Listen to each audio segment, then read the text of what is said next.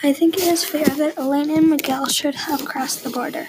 I think these two human beings' rights should not be violated by sending them back to San Jacinto for these reasons. They already have a life here. It was very dangerous to come here, and it is not fair to send them back, and they came to support their family.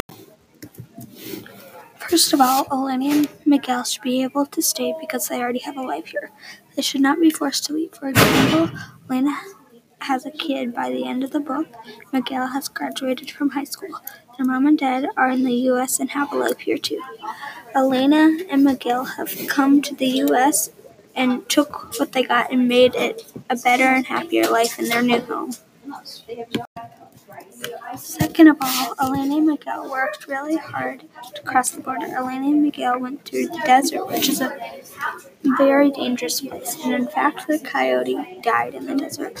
They went on a trail called the Mata Gente.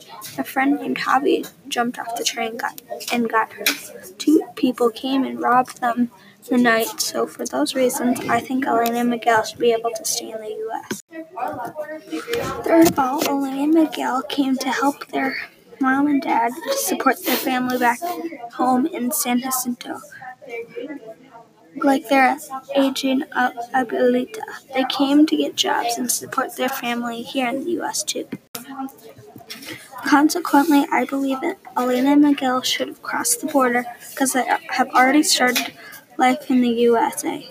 They worked really hard to cross the border, so their hard work should be rewarded, and they came to support their family here in San Jacinto. You should not be sending people back to their home country because they worked hard to come here and it was very dangerous. Thank you for listening to Pages Grow. Make sure to tune in next time.